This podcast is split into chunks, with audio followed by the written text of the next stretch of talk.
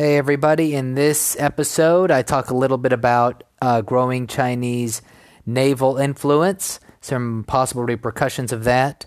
Will Germany send a warship to support the United States movements through the Taiwan Strait? And what's going on in Hong Kong?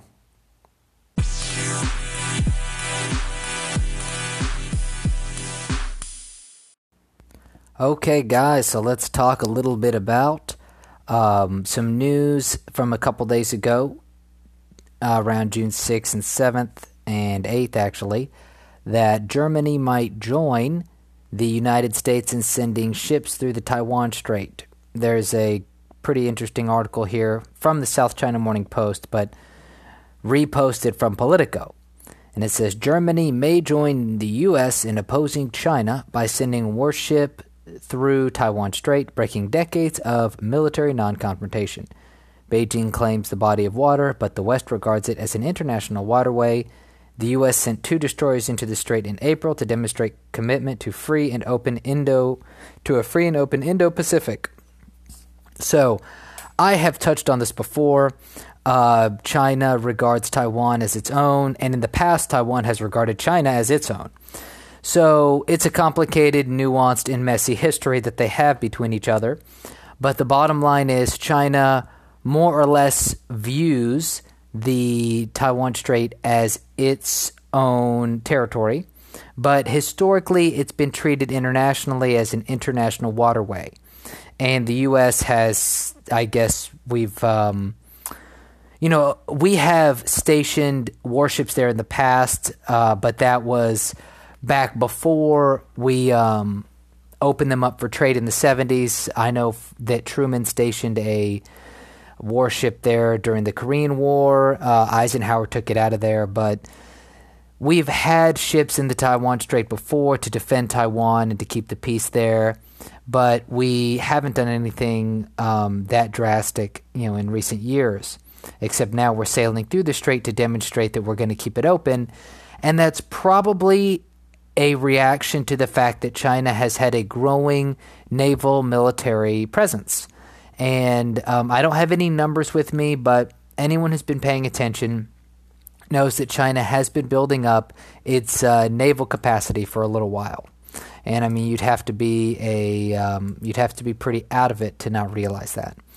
In fact, here is a uh, article from today from the South China Morning Post. It says Chinese warship the Liao the Liaoning sails through the Miyako Strait on way to Pacific Ocean for drills.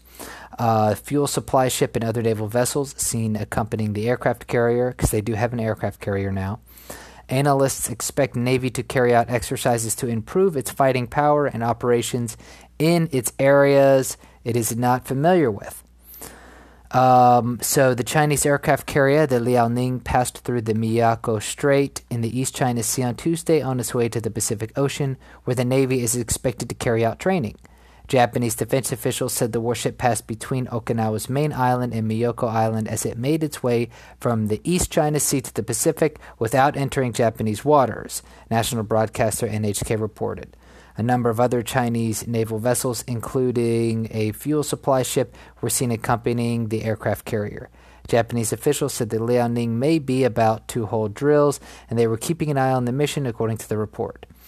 So, also previously, it should be noted that just a couple days ago, it was kind of a big deal when some Jap- when some Chinese um, naval ships docked at a port in Australia and a lot of people were surprised by this.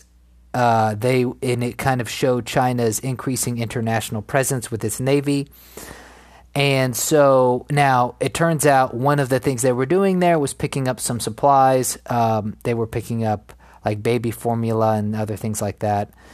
Uh, for anyone who doesn't know, China has a very high demand for Western baby formula because they've had a couple of scandals in the past with their domestic baby formula manufacturers with tainted baby formula and with a country of over 1.3 billion people, you can imagine they are, um, even with a low birth rate, they are still pushing out a large number of kids. And so, you know, baby formula is in high demand. And that's why they, that was one of the reasons why they were there.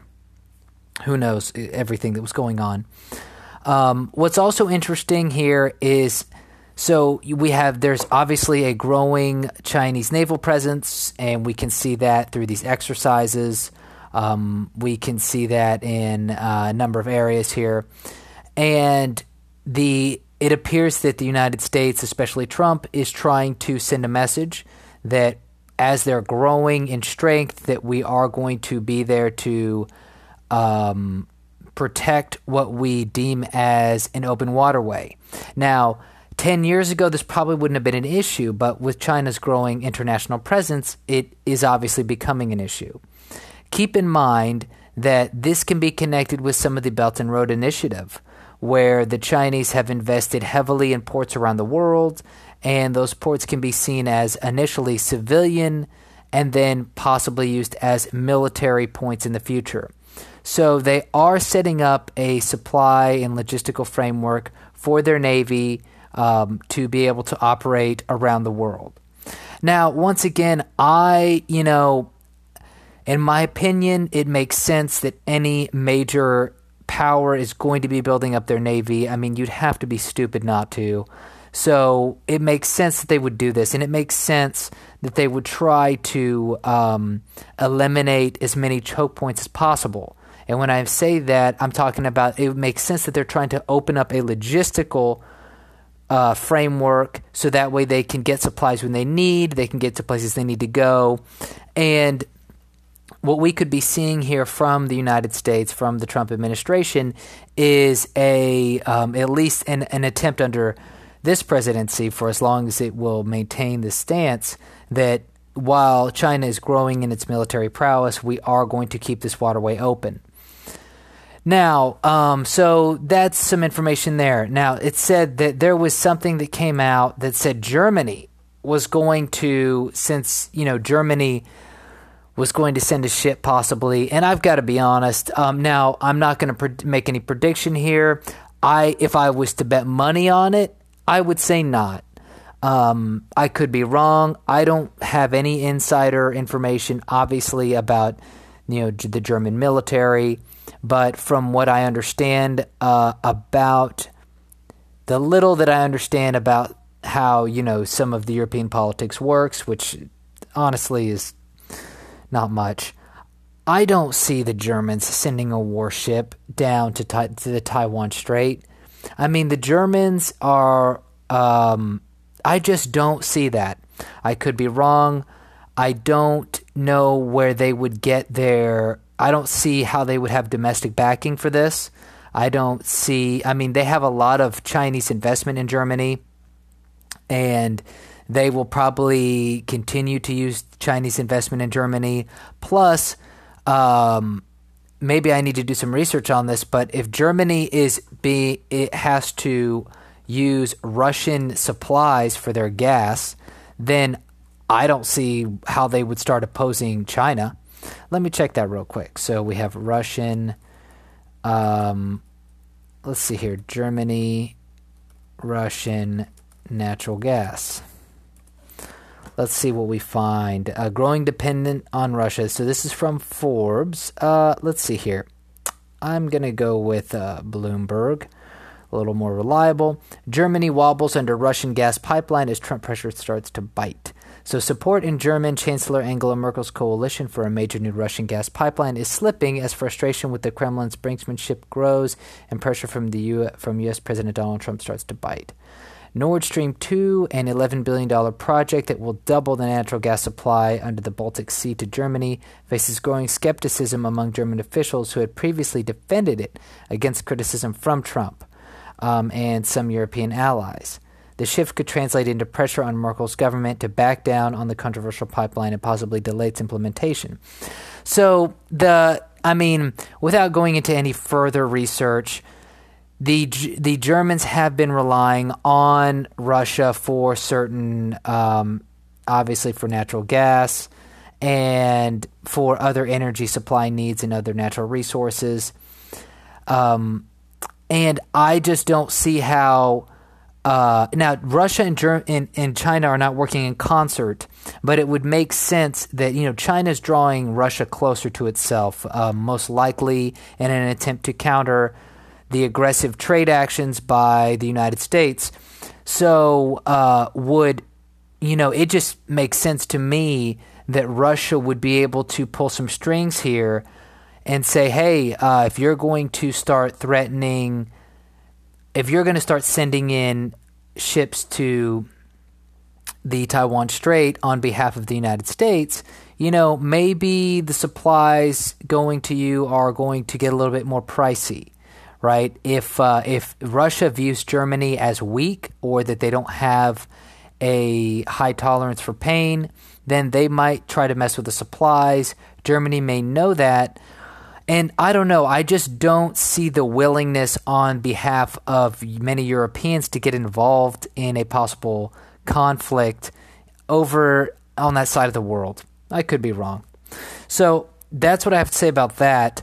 Uh, let's take a look and see what's going on with the Hong Kong protests. So the protests in Hong Kong continue to grow. They continue to occur. Um, this is a article tensions in Hong Kong. This is from South China Morning Post from today. Tensions in Hong Kong on rise as city's leader Carrie Lam gets death threats and more protests loom over the extradition bill. So, just a refresher the Hong Kong bill is the bill that everyone's um, very upset about, would allow people in Hong Kong accused of crimes in like mainland China and other places. Um, Taiwan and Macau to be extradited from Hong Kong based on an international deal. And the people in Hong Kong are extremely worried because they view their sovereignty as being eroded over time by Beijing. And um, as a result, they do not want this to be pushed through. I can totally understand why. So now they've been having huge protests, huge protests. I mean, hundreds of thousands. The pictures are incredible to see. Um, and they are planning on having a gigantic strike around the city. I mean, financial workers, public workers, they're trying to have a huge strike. People are threatening to kill the leader, a lady named Carrie Lam. So things in Hong Kong are definitely getting pretty intense. Um, and this is uh, in the context of what's going on here. Uh, we see that you know, people are some people are resisting the um, the growing influence of China in the region of mainland China, and Hong Kong is one of them. And I can completely, I actually understand and I do sympathize with why they don't want this to occur. Uh, they've pretty much been governing themselves for, um, you know, a long time now. I know the British handed it over to the Chinese uh, back in '97 but the Chinese, the Hong Kong has been self-governing for a long time, and they view this as an encroachment on their sovereignty. So this is why this is a big deal to them. Um, and once again, I said this last podcast. I don't quite know how this plays out internationally. I think a lot of people are already. I've been reading some interesting financial reports that a lot of people are trying to say that, or a couple of big time financial people um, who do financial advising, investments, and hedge funds have already advised their people and people to pull their money out of Hong Kong, um, not just because of China, uh, but also because of property, the property bubble that people perceive over there. So this could just add to it. Um, what it looks like to me is the long term trend, which once again, I'm not in the business of predictions. The long term trend seems to be an international move away from Hong Kong. Um, I don't know how long that will take. I don't know if it will happen, but that seems to be where things are moving. That Hong Kong will slowly become uh, less of an international free trade hub. So, anyway, I think that's all I got to say on these topics regarding China and Asia today. Um, thank you for listening.